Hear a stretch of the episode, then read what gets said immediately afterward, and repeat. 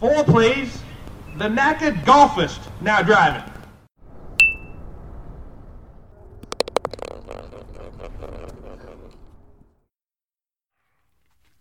Hello and welcome to the Knackered Golfist podcast. My name is Trent Barr. I wanted to share an episode with you that a conversation I had with Bob Friend. Now, Bob Friend is from Pittsburgh, Pennsylvania. He grew up in Arnold Palmer's backyard. He grew up playing Oakmont Country Club. He played in U.S. Opens. He played in PGA Championships. He played in PGA Tour tournaments. He's played with the golf greats. He's played with Nicklaus, Palmer, Faldo, Tiger Woods, Paul Azinger, Payne Stewart, all those guys he's played with around a golf in some way or form. Seve Ballesteros, he played with those guys. I am was so thrilled to be able to talk to him. He made a post on the uh, the Society for Golf Historians page on Facebook, and I am so thrilled to be able to talk to Bob Friend. So thank you for listening to the Knackered Golfist podcast. And now, without further ado, is my conversation with Bob Friend. Thank you for listening.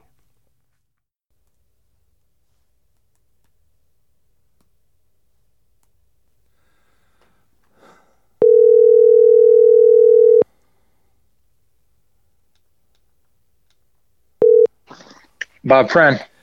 Hi, Bob. How are you? My name's Trent Barr. How are you? I'm well, Trent. I'm going to go over to my uh, earbuds. Okay. Hold on okay, on. no problem. The uh, get this. Are we ready to go, or is this just a preliminary call? Um, we're ready to go. I mean, I'm. Yeah, it's fine. Hold on. Let me get, the, yeah, get my buds in. Hold no big deal. So, what part of California? You Sacramento? Yeah, I'm in. Uh, it's a town called Roseville, California. It's outside Sacramento. Okay. And uh, can you hear me? Okay. Yeah, I hear you fine. How, how about me? Cool. Yeah, you sound perfect. Um, All right. I, I wanted to ask you. Um, um, I mean, I mean, if if if did you play in the U.S. Senior Open in 2015 at Del Paso Country no, Club? No, I have not. I have not played in the U.S. Senior Open yet, and uh, that's the thing that really kind of bums me out quite a bit. Actually, I got. Uh, oh. Uh, I missed the Masters and uh, the Open Championship. Never played in the Open, but I played in the U.S. I played in the the Senior Open at Carnoustie in 2016 and uh, but I never got. I came close to getting the Masters. I almost won the Canadian Open. Um, yeah. In '98, and that would have gotten me in. And then, uh, you know, I, I came close to qualifying for the Senior Open. I haven't qualified yet. I might try this year. Right. But I'm I'm busy. I'm in the real estate business now. I manage a very large real estate office in Pittsburgh, and okay. uh, I'm busier than a one-legged man in an ass kicking contest. Well, I gotta say, um, thank you so much for letting me call you and talk to you sure. about stuff. I mean, I'm a huge, I'm a huge golf fan. I saw your post on the uh, the Society for Golf Historians. Yeah, I love that. I love that site. A lot of, a lot of crazy golf people. It's great. Yeah, it's great. You know, and and I I run a I started a site actually on Facebook. It's called Forge Golf Appreciation. Sorry, Forge Golf Club Appreciation and guys come in from all over the world and they post pictures of the Forge golf clubs that they love. Um, you know, you so you posted a. The reason why I'm calling you is you posted a, a, a amazing picture of you playing golf with Arnold Palmer and Seve Ballesteros at Bay yeah. Hill. Yeah. And and oh my gosh, that's got to be I mean, you're from Pittsburgh, you're from Arnold Palmer country, and your dad was a pitcher for the Pirates, and oh my gosh, yeah. you're a member at Oakmont. Good lord. Very that's blessed. Like, that's the that's a that's a trifecta of blessings, I, I would have to say. Well, it, it is. That was, uh, you know, I just, uh, just, I mean, what can I say? I mean, I've known Arnold since I was, I knew Arnold since I was about 13 years old, oh, uh, through my dad, and uh, my father joined Oakmont in 1972. Yes. And I've been I've been very blessed in that uh, I've been a member there ever since, and I'm on the board there, and uh, I play there, you know, once or twice a week. It's the place is just it's a freak show. Oh my goodness! Now, now you and I have one thing in common. Um, yep. We both have shook. We've shaken Arnold Palmer's hand. Now, yes, you've set. You obviously have done it several times. I was I was in his presence. I would say for probably thirty seconds to a minute. I uh, I shook his hand at the uh, 1995 Franklin Funds Shark Shootout in uh, Thousand Oaks, California. Yep, Thousand Oaks. I've played there. Yeah. Yeah, and I didn't and, play in the shootout, but I played the golf course. Yeah, it's a it's an amazing. It's a Jack Nicklaus design in the Yep. hills. Um, Wayne Gretzky, a member, and Wayne Gretzky's there, sure. yeah, and probably Joe Pesci and a bunch of other guys. But uh, yeah, I mean, so, uh, gosh, I mean, how do you? I mean, everybody asks everybody else who's done stuff. It's like, what was it like, you know? And and you know, you you had Arnold Palmer there, and you were you were there in his presence for several times. And just what is that what does that do for you? I mean, Well, I mean, it's just you know, for me, I think that uh, you know when you go and you take a look at how I grew up, and my dad, you know, pitched with the Pirates from 1951 through 1965, Yankees and the Mets in '66, and uh, played in four All Star games, 1960 World Series. Um, you know, one of the best pitchers in baseball in the in the 50s and 60s. So I was never I was never a, a quote unquote starstruck guy because I was mhm. always around it. I mean, it wasn't uncommon, you know, growing up that uh, my dad retired when I was three, but it wouldn't be uncommon to go to an old timers game with him somewhere oh yeah, and you know shooting the shit with Mickey Mantle and Henry Aaron and Oh, Willie wow. Mays and William McCovey and Whitey Ford. yeah, Stan Musial, all those guys. So I was never really, I never have had the the the. I've never been starstruck just because I, I grew up around it. yeah, Um, yeah. But still, you know, Arnold Palmer. Uh, you know, I've played with Jack Nicklaus. I've played with Tom Watts and all these guys. oh man, You know, Arnold Palmer's a little different. You know, I've known Arnold again for a long time. yeah, Uh, 1994, played uh, on Monday. I qualified for the U.S. Open at Oakmont, which was an honor, you know, qualify for the U.S. Open to play the U.S. Open at your at your home golf course. mm-hmm. And um, so on Monday, so I was actually time I was living in Jupiter, Florida. I'd been married about a year. I had I graduated from LSU. I played and practiced at a place in Jupiter called Jonathan's Landing Golf Club. uh-huh. And so I'm playing at that time in '94. I was playing the Nike Tour, played the PGA Tour '92 and three, and so I qualified for the Open. I actually played at Sunny Hannah, shot 68, 66. I got won the medal, and by, by like five shots, and then I, I got in the Open. So Sunday night after, or I should say Monday night after the Open, after after the qualifier, I play one more week in Cleveland on the Nike Tour. Then we go to my my uh, my wife at the time and I we go back to my parents' house in Pittsburgh, get ready for the Open that week. Mhm. And so Sunday night we get there, and my dad is, you know, he said obviously he's very proud and tickled that his son's playing the Open at, at, Oakmont. Uh, he, you know, he said, so what's the plan this week? I said, well, it's going to be really hot. yeah, And I said, look, I said, I, I don't need to go out there and grind in the golf course. I said, I can, I, I, I know every square inch of it. I said, so I'm going to go out on Monday and I'm going to, I said, I'm going to go out there about noon. I'm going to pick up my courtesy car. I'm going to hit some balls, going to chip, going to putt, and just kind of have a very slow, easy day. I said, oh, that's great. I'm going to, I'll come with you. I said, great. yeah, So I go out there around noon, get to the club, register, everything else, and you know all the all the volunteers that you know sign in players. I mean, they're all members. They're all my friends. They're all know all my dad. I mean, it's great. So yeah, I get down to the range. I get down to the range around two o'clock, one thirty, two o'clock. And I'm down there hitting balls, and my dad's there watching me hit balls inside the ropes on a seat stick. And then I hear this voice that, "Hey, Bobby, friend," and it was Arnold Palmer. You know, I recognize the voice. It's Arnold Palmer. oh gosh, And he comes up and he says hello to my dad, and they get caught up, slap each other in the back. He says, "Well, what are you doing?" I just said, "I said Arnold." I said, "I'm going to just practice a little bit." He says, "Well, I'm going off. I'm going off in about uh, 30 minutes with Calcavecchia and Goydos." He says, "You want to join us?" I said, "I, you know, Arnold Palmer asked you to play around the golf. You don't say no." good lord, you know, so I uh, I said that'd be great, and so we go up there, and it's Goydos, myself, Calc, and the King, and so we get on the first tee. It was it was actually funny. So I said, look, I said I can really, I'm really only going to play nine holes. Everybody's like, great. So Arnold says, okay, here's the deal, gentlemen. He says we're going to play dollar skins, and he said with carryovers, and he said we're we're paying today, boys. I'm like, okay, great. So I go out there. I shoot like I shoot like 33. I win six skins. Okay, Oh, so I get on the ninth, walk over the tenth tee with the guys. Goydos pays, Calcavecchia pays. Watch the guys tee off. I shake Arnold's hand, give him a hug. He says, "Good luck this week, young man. Good to see you here. Yeah. I'll see you later in the week." And so they, they leave and they go down and they're going down ten, and I'm I'm done. So I'm I got my caddy and uh, so I go in the golf shop and Bob Ford, uh, the head longtime golf professional, is there, and yeah, I go into his office and he, he, he always, Bob Ford always called me Luke. He called, that, that came from Lew Worsham, oh who okay, was a long time, Luke called every, every male golf professional was called Luke. And Luke called every female golf professional a Lucy. So Luke's and Lucy. So Bob always called me Luke. He said, Luke, he said, how was the king? I said, yeah, uh, Bob. I says, playing with Arnold. says, it's the best. Yeah. He said, you, he said, you guys have a little game. I said, we played a little game. I, he said, well, how'd you do? I said, well, I won six skins. He said, that's great. He, he I said, King didn't pay. He looked at me and he laughed. He says, friendly. King, King never pays. oh man. So we played that day, and then uh, you know, then the obviously then I, I you know bebopped on the Nike tour, the Buy.com tour, whatever it was called. Then I ended up uh, in '97. I got my uh, PGA Tour card back. Right. At Grenelefe, I shot 63 the final round. I played the last 27 holes in 12 under, and um, I got uh, you know I got my card back on the number, and so had a great year in '98. Had three top tens, the second place of the Canadian, and so yeah. 99, I'm I'm exempt for everything because top 70, and I finished 57th on the money list. Right. Top 70 gets you exempt in everything on the PGA right. Tour the next year. So um, Arnold, even when I wasn't exempt into this tournament, Arnold always gave me a spot. Uh, oh. He was oh. just the most gracious guy in the world. I'd write him a nice letter. And Jim Bell, who ran the tournament at that time, he just said, Bobby Arnold called me.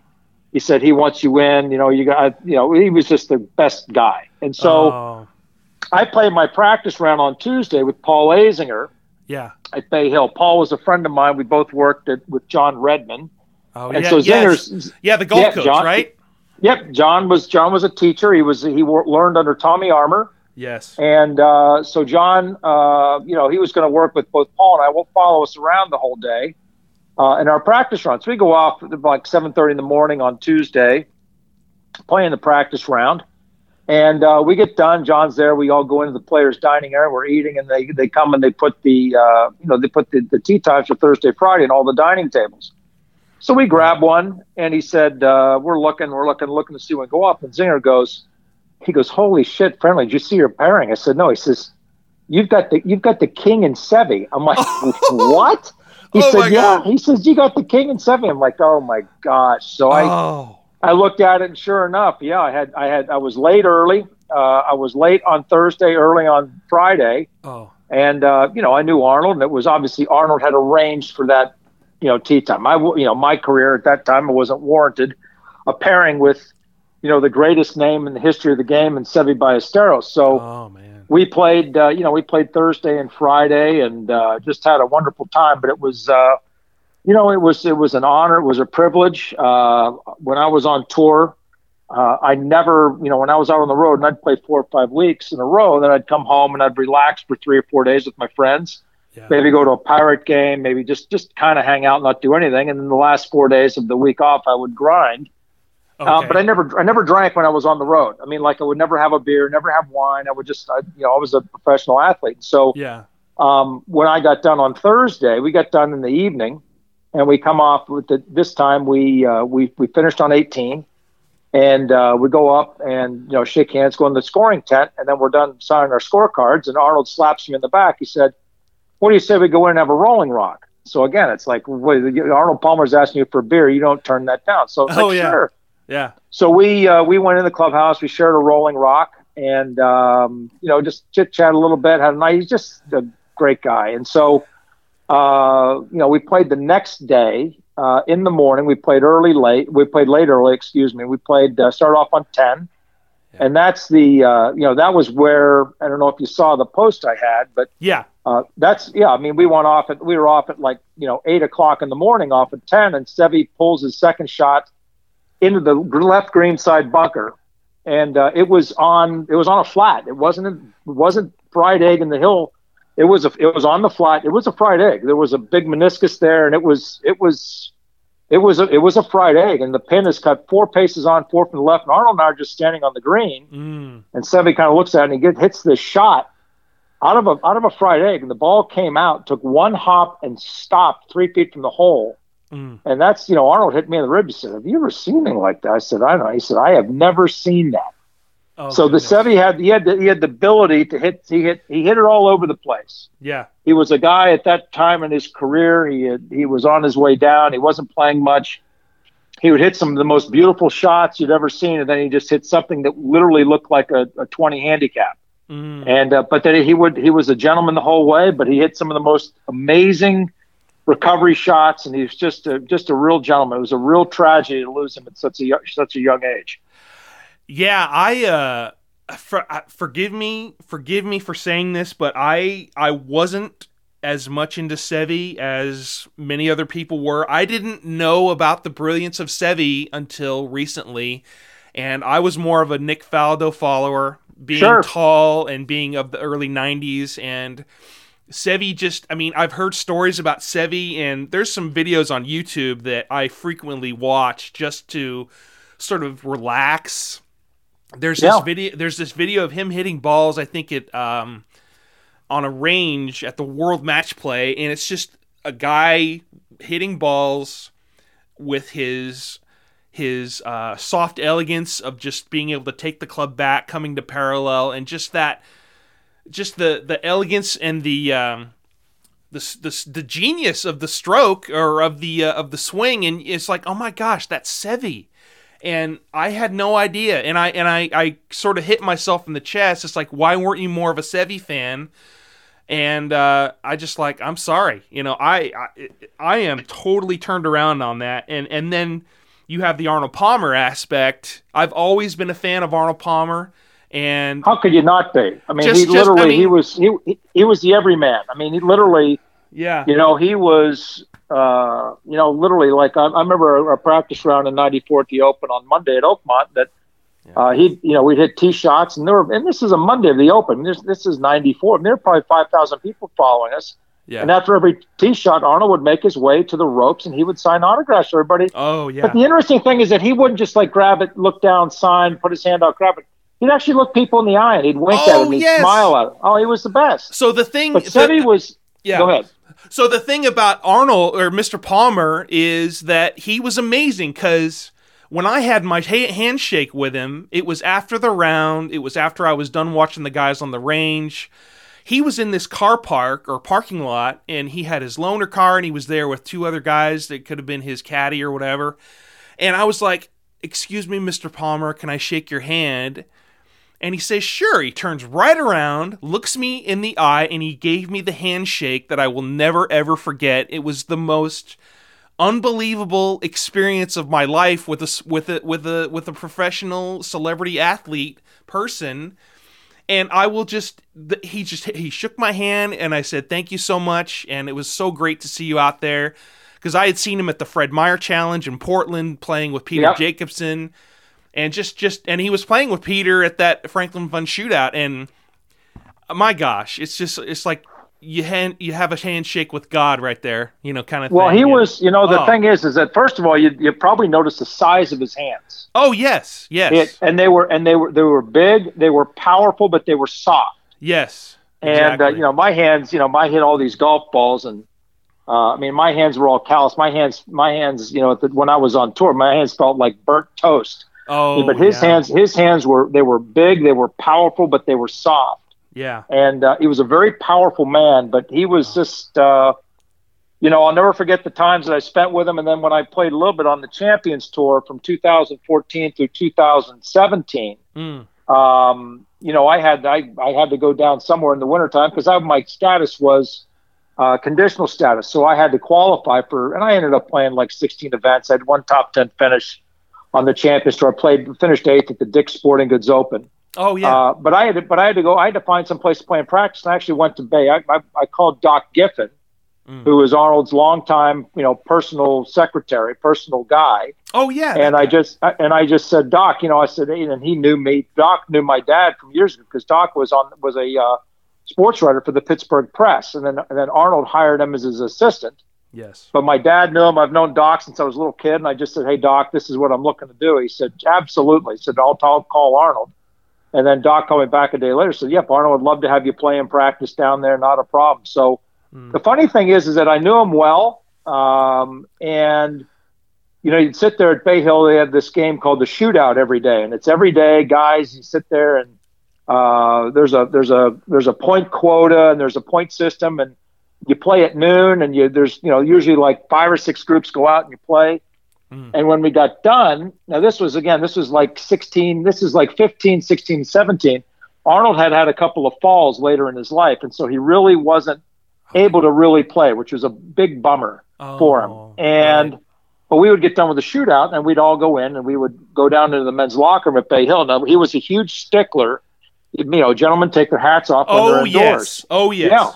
And you know, you'd go in, you'd take your hat off, and you go down, you turn the corner, and there was Arnold sitting there, usually with Dow Finsterwald and a new new Finster. Oh my God, Um, Dow Finsterwald! Wow. Yeah, Dow Finsterwald lived there at Bay Hill, and he and Arnold were best friends. Oh. And uh, you turn the corner, and Dow and Finster, they're drinking. them- Dow would drink vodka, and Arnold would either have vodka or he'd have a Manhattan, and he'd be there and you know give you a wink, give you a handshake, a pat in the back, and then you know after a while, it just just kind of dawned on me. I just like Jesus, you know, you're. I mean, you know Arnold Palmer. I mean, how how cool how cool is that? that is so you know, it's like my God, it's and you are, yeah, it is. It's like you're you're like you're in the you're in the presence of greatness. You know, Mhm. Seve was.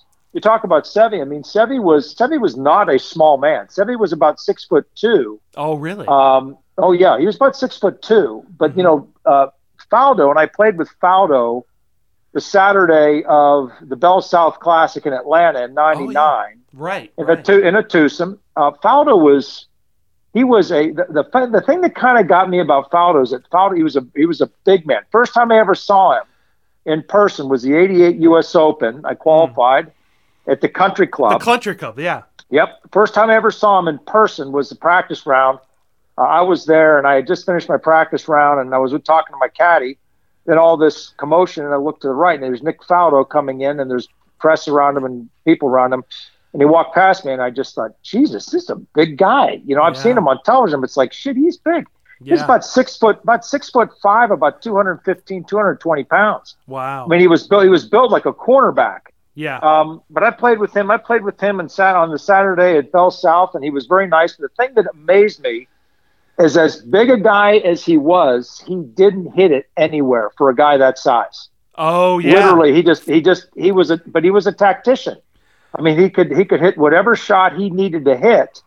Um, is what he did, and he was he was a real tactician. Beautiful golf swing, very polite, very quiet, Yeah. but uh, a real gentleman as well.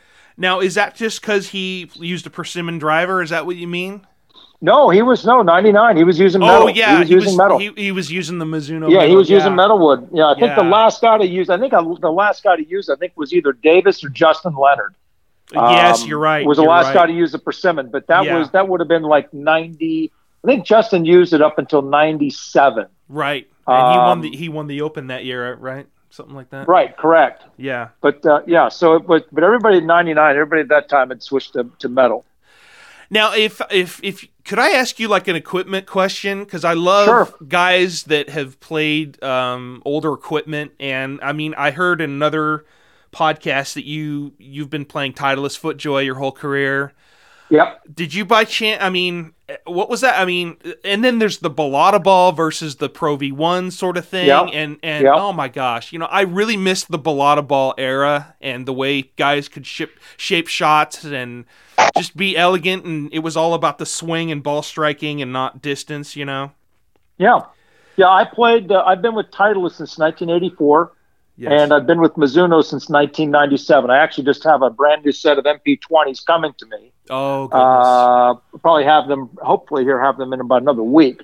right. Um, but yeah, I mean, I, I you know, I, I played uh, the Tour Balata was a great golf ball. hmm Um, you know, at the time before the Pro V1 ball came out, you could choose from either the Tour Balata or at that time the Tour Professional ball. Yes, And exactly. uh, and I always went I always went with the Tour Balata. Now, the Tour Professional is probably five to ten yards longer, Mhm. but I always felt that you know the most important thing is the area around the greens, and so Yes. I always I continue to play the Tour Balata until I switched in 2001 to the uh, the Pro V1 ball. right. But the Tour Balata ball was I mean literally that was like hitting a tape ball around those greens. I mean you could you talk about one hop and stop with your wedges. Yes. Uh, that ball was so sticky; it was a great golf ball. Yeah, it really was. I mean, even for me, I mean, I was a kid.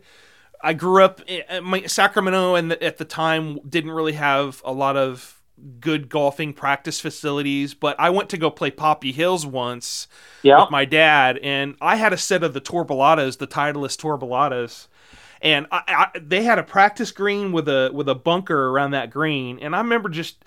I remember just being able to stick the uh, the balatas out of the bunker onto the green. I'm like, oh my gosh, look at me, I'm doing this, and these No, guys are high- doing that. Yeah, had a Wow. high spin rate, very high, very high spin rate. Yeah, Uh, you could, you would normally what would happen is that you'd sit there, hit like two or three full sand wedge shots, wedge shots, Mhm. and the ball would the ball would shear. You'd get uh, you wouldn't you wouldn't cut it, but it would shear. yeah. it Uh, would. but it was a, it was a great ball. I think that going taking a look and seeing what the what the USGA has done, and I know the whole story with the Pro one ball and how it was approved and how it how it passed all the tests. You know, the USGA they're going to have to go back to.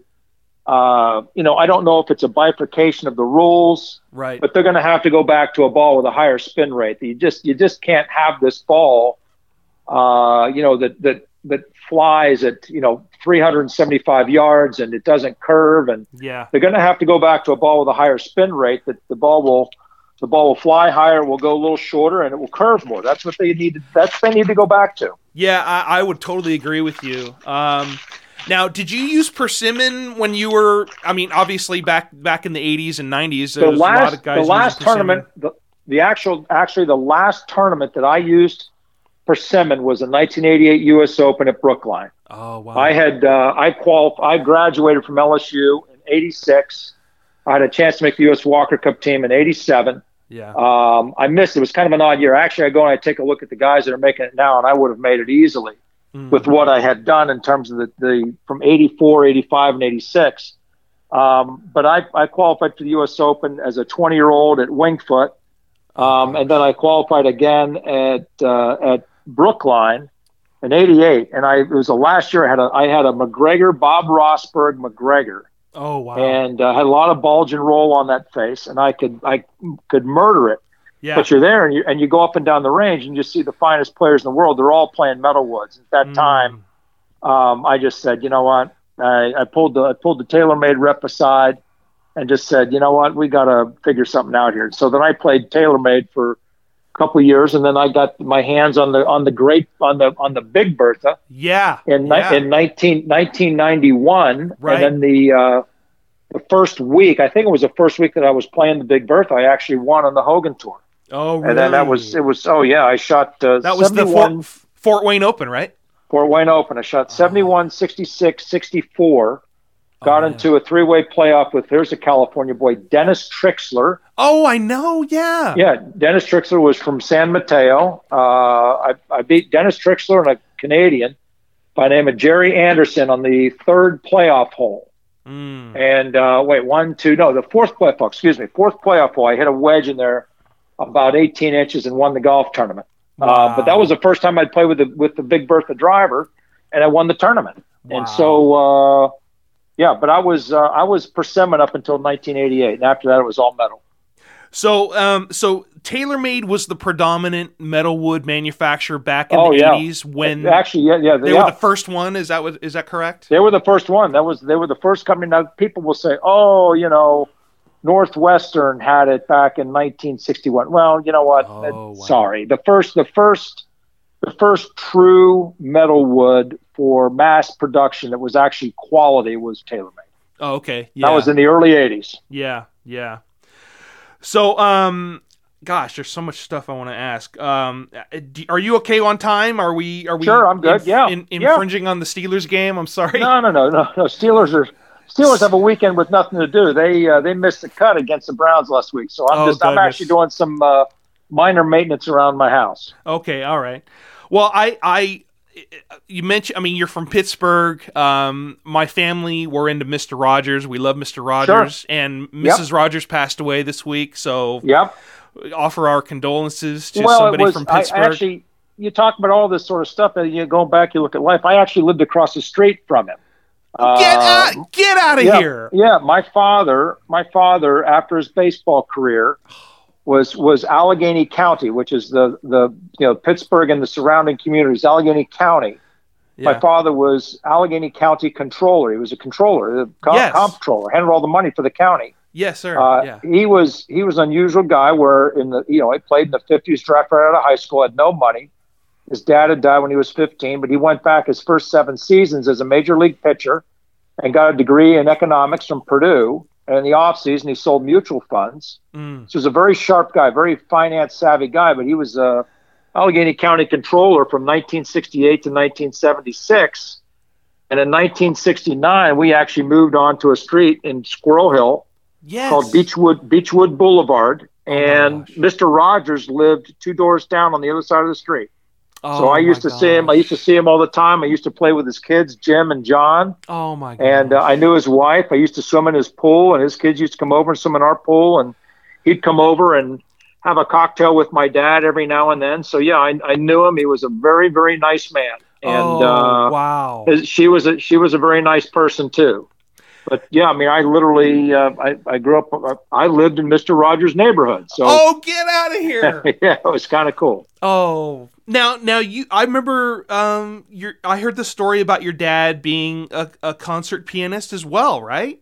Yeah, he played he played uh, he played concert piano. He was a uh, he sang in a, a tenor. He sang in a tenor in a barbershop quartet. Oh. Um, he started. He did a he did a um, a concert, a piano concert, classical concert uh, at Purdue University when he was 12 years old. Oh and uh, he was, um, you know, every year, you know, Oakmont Country Club since 1972. We've been there, Mm. and uh, we have the annual meeting uh, for all the members. It's the last Wednesday in October, and every year, um, the annual meeting at Oakmont Country Club is opened up by the singing of Loch Lomond. yes. And my father, and my father for you know 46 years led you know, got up there on the dais and he led the he led the membership in the singing of Loch Lomond every year. And then he Oh, was wow. his last year doing it. He was 87. Mm. Um, he died in 2019, 2018, and um, he uh, he could still hit the high note at the age of 87. So yes. yeah, yeah. So he yeah he was a played classical piano. Was concert, uh, barbershop quartet, tenor, great singing voice. Finance guy. There wasn't anything the guy couldn't do. He was my hero. That's unbelievable. Oh, that is so. I mean, you never really hear those kind of stories anymore. I am so. Thank you so much for talking with me, and uh, Well, it's my pleasure. I, I, uh, oh man, can I, can, can you give me your address later? I want to send you a thank you card. Sure, sure, sure. Yeah, I'll give you. I'll, I'll text it to you. Absolutely. Thank you so much. A- anyway, I had another uh, golf club question. So Sure. I had a set of Mizuno MP14s and MP29s. That's what I played when I was on tour. Did I you played the- really? Yeah, I always played the 14s because I like the way the wedges look as opposed to 29. You know, the 29, 29, 29 had a little deeper profile on the heel. I never liked how those Oh. looked, and the 14s had that really narrow, really thin profile Mm. on the heel of their wedges. I just thought the wedges looked a hell of a lot better than the 29s. But Oh, uh, wow. but I, I played I played the 14s for a long time. Now, did the 29s have offset on them? No, they did. No, they did. If they did, it was so minute. Okay. Uh, I think Okay. they were. I think that I think that the I think the 29s had a slightly different metal composition. I know that what they're producing now and what they the 14s they were 1025 uh, 1025e low carbon steel. Okay. And I think that I think the 29s might have had like a little nickel in there or something like that. I it was a little different metal composition. I know that Faldo played the 29s. A lot of guys played the 29s, and Yeah. some guys played the 14s. I mean, it's just like it's just like anything. I mean, some guys like blondes, some guys like brunettes. Yeah. Did you ever get a chance to um I mean, if you're a Mizuno staff player, did you ever get a chance to play the Tour Provens that were predominantly in Europe? I did not. Never played the Tour Provens. Never Okay. played the Tour Provens. But I was, uh, God, they were Mizuno took great care of me uh, Mm. for years. But I was also, you know, I was loyal. I'm a loyal guy. I mean, I, Yeah. like I said, I've been with Titleist FootJoy since '84. Uh, I have never hit another golf ball on a golf course. I've obviously hit different range balls. But I've never hit another golf ball on the golf course since '84. Um, And I've, I've never hit another iron uh, other than Mizuno's. Now I have I have uh, Vokey wedges. I used Vokey wedges when I was on tour. I love Bob Vokey. He's, he's Yes. a great guy. And Yes. um, you know now it- with the set that I have coming, I've got uh, I've got the MP20s. I've got TaylorMade hybrids, two TaylorMade hybrids. I've got a TaylorMade three wood Yeah. and a TaylorMade uh, TaylorMade MI3 MI4 driver. Okay. And then uh, my irons are going to be a five through pitching wedge, uh, MP20s, and I've got the blue ion uh, gap wedge at 52, 56 sand wedge, and a 60 sand wedge in the blue ion, and that's they all should be coming here hopefully another week or so. Okay, okay. Now I wanted to ask you about putters. Um, Yeah. Did you did you ever did you play ping putters by chance back in the eighties and Oh, nineties? everybody! Oh, everybody played pings. I was a I was a ping zing guy. I, I was a zing.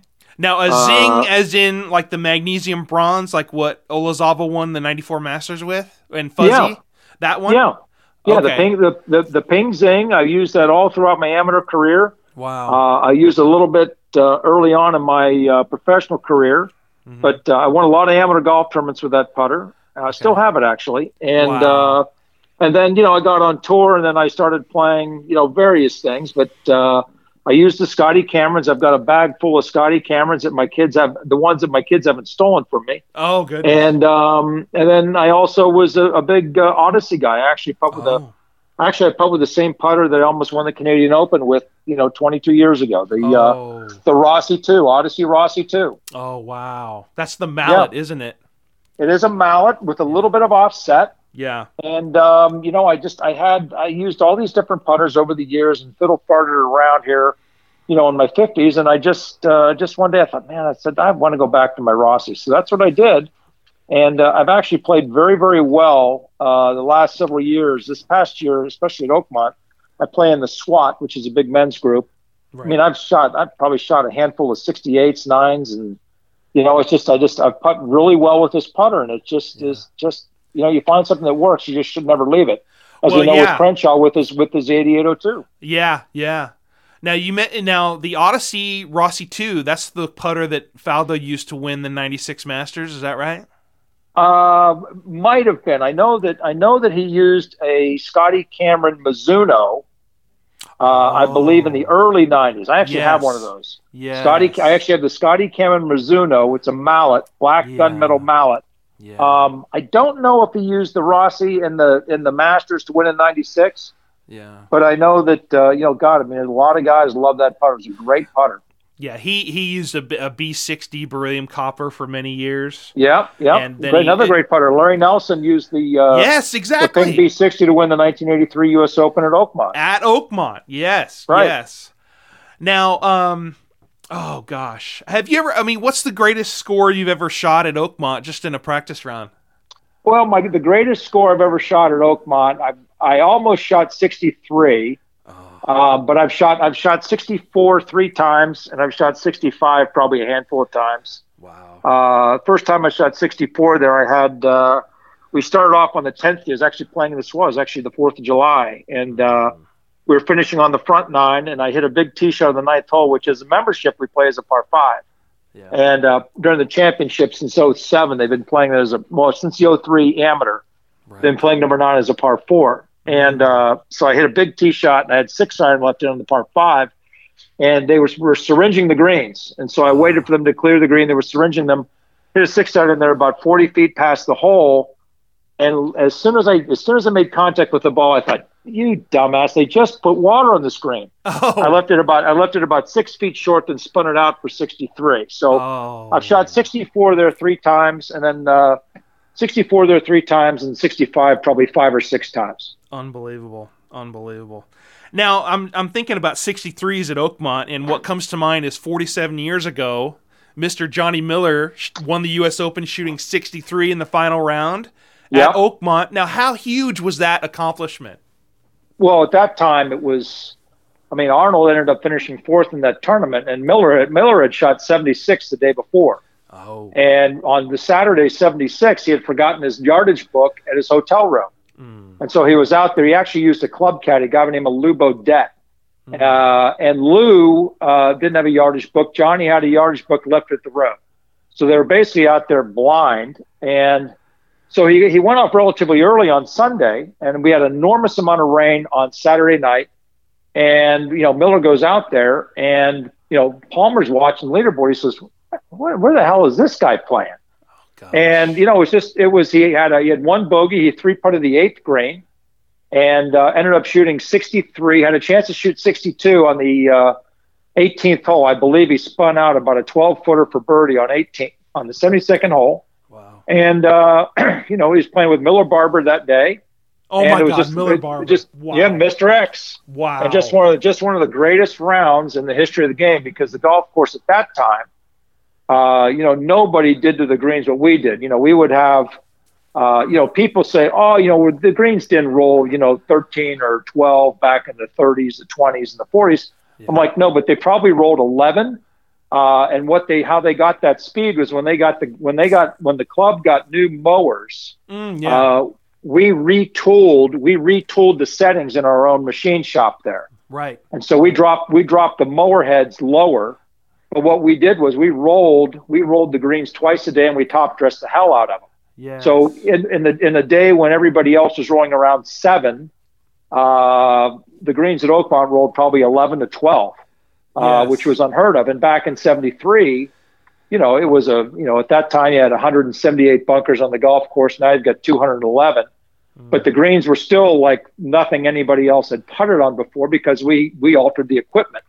Yes. Um, but that that round right there, I mean, the golf course now compared to the, the golf course when Miller shot that, I believe it was 69 89. And oh, now wow. we're at 72 72 50. But the difference is that the golf course is more narrow. Uh, the bunkers over the course of the years, the bunkers were always at Oakmont, the bunkers always had a grass face, yes. flat bottom grass face. And what happens is over the course of the years, the when the grounds crew goes and they're doing the edging around the bunkers, they have a tendency to edge the bunker faces up. And next thing you know, when that sand is pushed up against the face, that is referred to as flashing. Oh, and so okay. what happens is that you have a lot of flashing, and so the, the ball rolls up on the flashing. Now you have an uphill lie coming out of a fairway bunker. It's not that not that hard of a shot. Wow. And so back when Miller won in '73, all the bunkers had flashing. Mm-hmm. Uh, although the golf course was immaculately maintained, it wasn't it wasn't up to the standards that you would see a golf course now. Um, but the the golf course now is just, I mean, it's just so much harder. Yeah. It's more narrow. Uh, back then, the, the fairway width was probably 32 yards wide. Now we're at about 26 and a half yards wide. Mm. Uh, the, the fairway bunkers, you know, they range anywhere from four feet deep to six feet deep. Uh, you know, the Mr. Fownes who, who, who founded the golf course. Yes. Uh, his mantra was a shot poorly played is a shot irrevocably lost. So, hmm. you know, people say, oh, well, the bunkers are too deep. It's like, no, not really, uh, because he wanted that shot. You hit a wayward shot.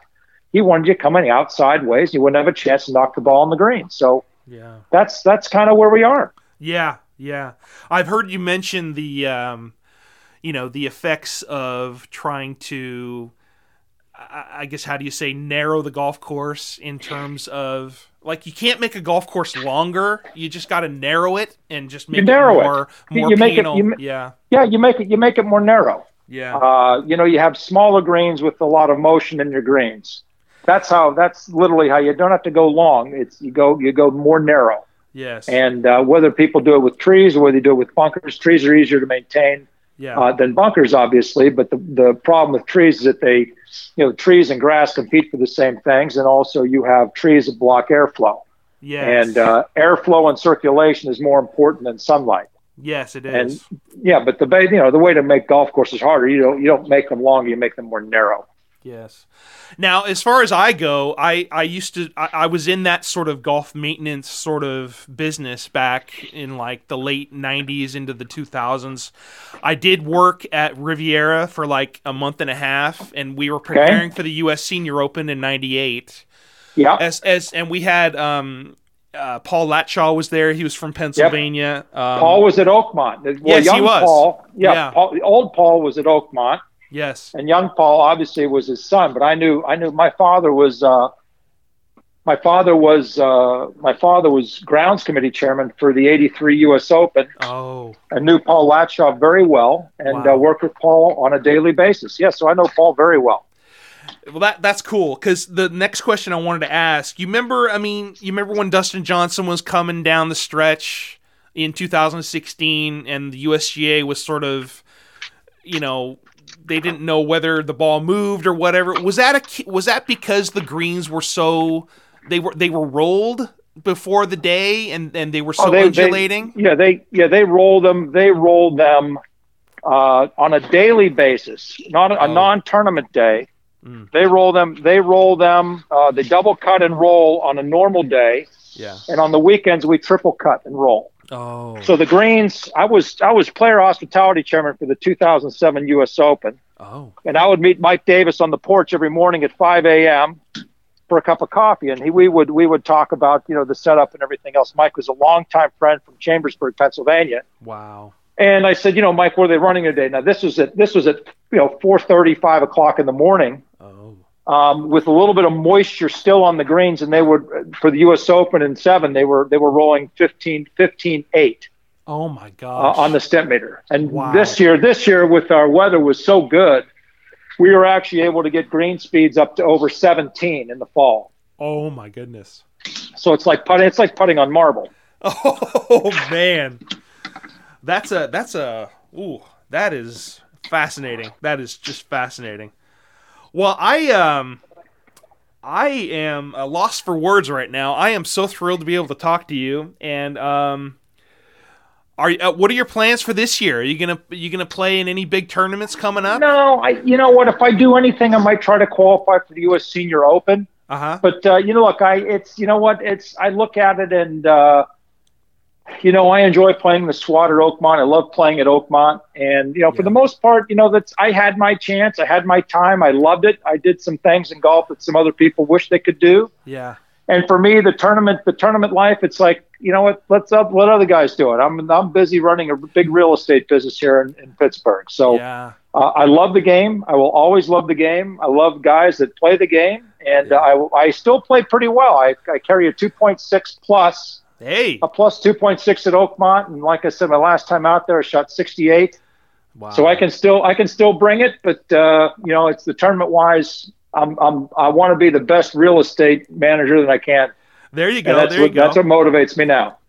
Now, um, I heard in that last podcast I watched, you did you have your own radio show on XM Radio?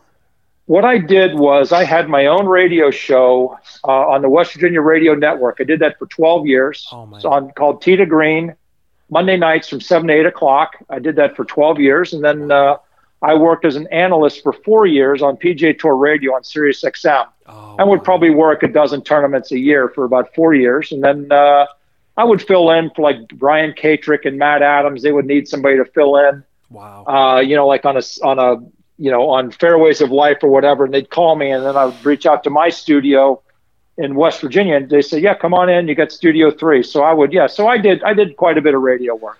That's awesome. That's awesome. Now, did you take like I mean that this was like play by play stuff, I would I would assume, right? Yeah, the, the analyst the analyst stuff was play by play. Well, it was yeah, you're you know, you're you, it's it was it was Sirius XM was very very challenging because you're looking at three monitors. Uh, you've got the producer in your ear, you've got the on course rovers in your ear, and I'm basically, you know, as you're calling a shot, they'll say, okay, uh, Bob, you've got Webb Simpson on the 12th, and say, okay, we got Webb Simpson on the 12th hole. He's you know, he's wearing white slacks and a, and a blue top, white shoes. He's got a six iron teeing up on the right hand side, 187 yards to the hole. He's going to be really careful about that right bunker. And he swings it back, swings it through, the ball's away, and the ball lands. And as you're finishing the call, then the producer says, okay, now you're going to go over to Tiger Woods playing number seven. And we're going to throw it over to Fred Albers, who's following Tiger Woods. Fred, what's he got over there? You know, it's just so it's, it's, it's basically, it was six hours with uh, four two minute breaks an hour. Oh my And it was very, very intense, but I loved it. It was a lot of fun. That's a lot of fun. Now, do you have opinions on the current state of television golf commentating, golf broadcasting? Like, do you like it? Do you wish it could be it's o- improved? It's okay. I mean, I Uh-huh. think that the I think the best guy there right now, I think, is Paul Azinger. I think Paul does a brilliant job. I think I think Frank Nobilo does a brilliant job. Okay. Um, okay. But I just, you know, it's just, uh, you know, Nantz is Nantz is Jim Nantz is kind of uh, he's the man. I mean, he's he's a wonderful guy. Yeah. Uh, knows the game, plays the game, plays very well. Mhm. Uh, I think it's I think they're okay. It's just a little bit shocking to see what NBC did with the Golf Channel, moving those people up in Stamford, Connecticut, and shutting things down. yeah. But uh, you know, it's a business decision, and they've been losing money, and just the way it is, it's a business decision. Yeah. Well, uh, anyway, I uh, thank you so much for spending time with me. Um, I think I might be out of all. I, I I'm probably out of all uh, questions I was thinking about. but anyway, um, have a great year and happy real estate uh, selling. And oh my gosh, thank you so much, Mr. Bob Friend. ha- uh, is on the Knackered Golfist podcast, and oh my gosh, this has been a truly an honor. And please send me your address. I want to send you a thank you card. Well, Trent, thank you very much. I enjoyed speaking with you, and uh, you know, if you love the game of golf, then then we'll be friends. I really appreciate the time you took, and uh, all the best to you. Yeah. Okay. One last question. What does yes. golf? What does golf mean to you? What What does it mean golf, to you? Uh, it was you know other than it's funny, you know, I was talking to my wife this morning. We were watching uh, watching this the the first episode of the Tiger Woods piece. Oh, on goodness. HBO. We were watching yes. it, and uh, I just stopped and I just I just told her. I just said we were talking, and you know, they showing you know Tiger at Hoylake, and and uh, Faldo was there, and Faldo was talking, and I said, you know, I played with him, and and I just told her. I paused. I just said, you know, I said I saw all three of my children. Now she was this is my second wife. Mm-hmm. And um, so we were talking, and I, I said, you know, I said I saw all three of my children born.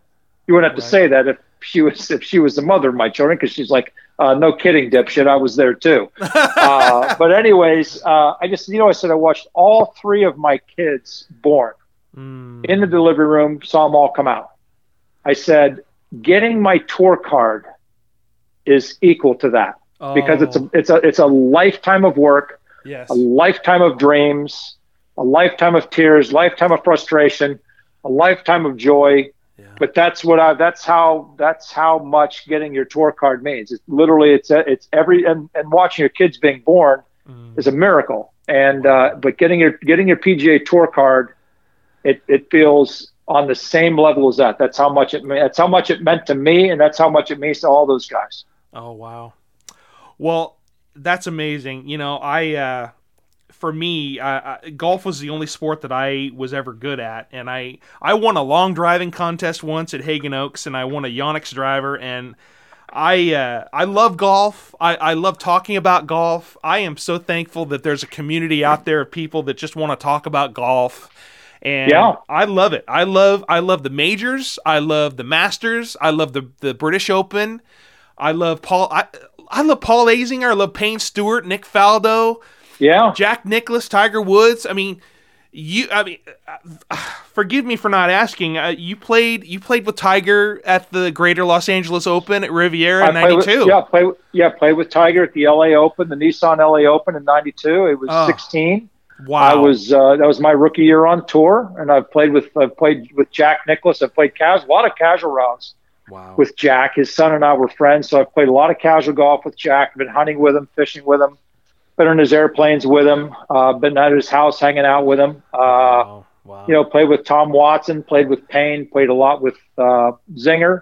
Yeah. Uh, played with Lanny Lanny Wadkins. Uh, mm. Yeah, so all of them, all of them. I'm very blessed, Trent. Very blessed. Well, yeah, I saw I saw Palmer and Nicklaus tee off on number four at Riviera during the Senior Open, and I had a I was like right behind him, and it was just like it was magic. So Anyway, Bob Friend, thank you so much. I hope you'll be my friend. Sorry, didn't mean to say that. I know you're my you're my friend because we're I'm both into golf. Cause, yep. We're, we're both into golf, and God bless you. Have a great year, and uh, thank you so much from Pittsburgh, Pennsylvania, Mr. Bob Friend. Thank you so much for being on the Knackered Golfist podcast. Hey, my pleasure, Trent. Enjoy your day. Enjoy your year. Thank you anyway, very much. Thank you. Take care. T- have have right, a great pal. day. Bye bye. Yes, sir. All right. Bye bye. Bye. That was absolutely brilliant fun. Four, please. The knackered golfist now driving.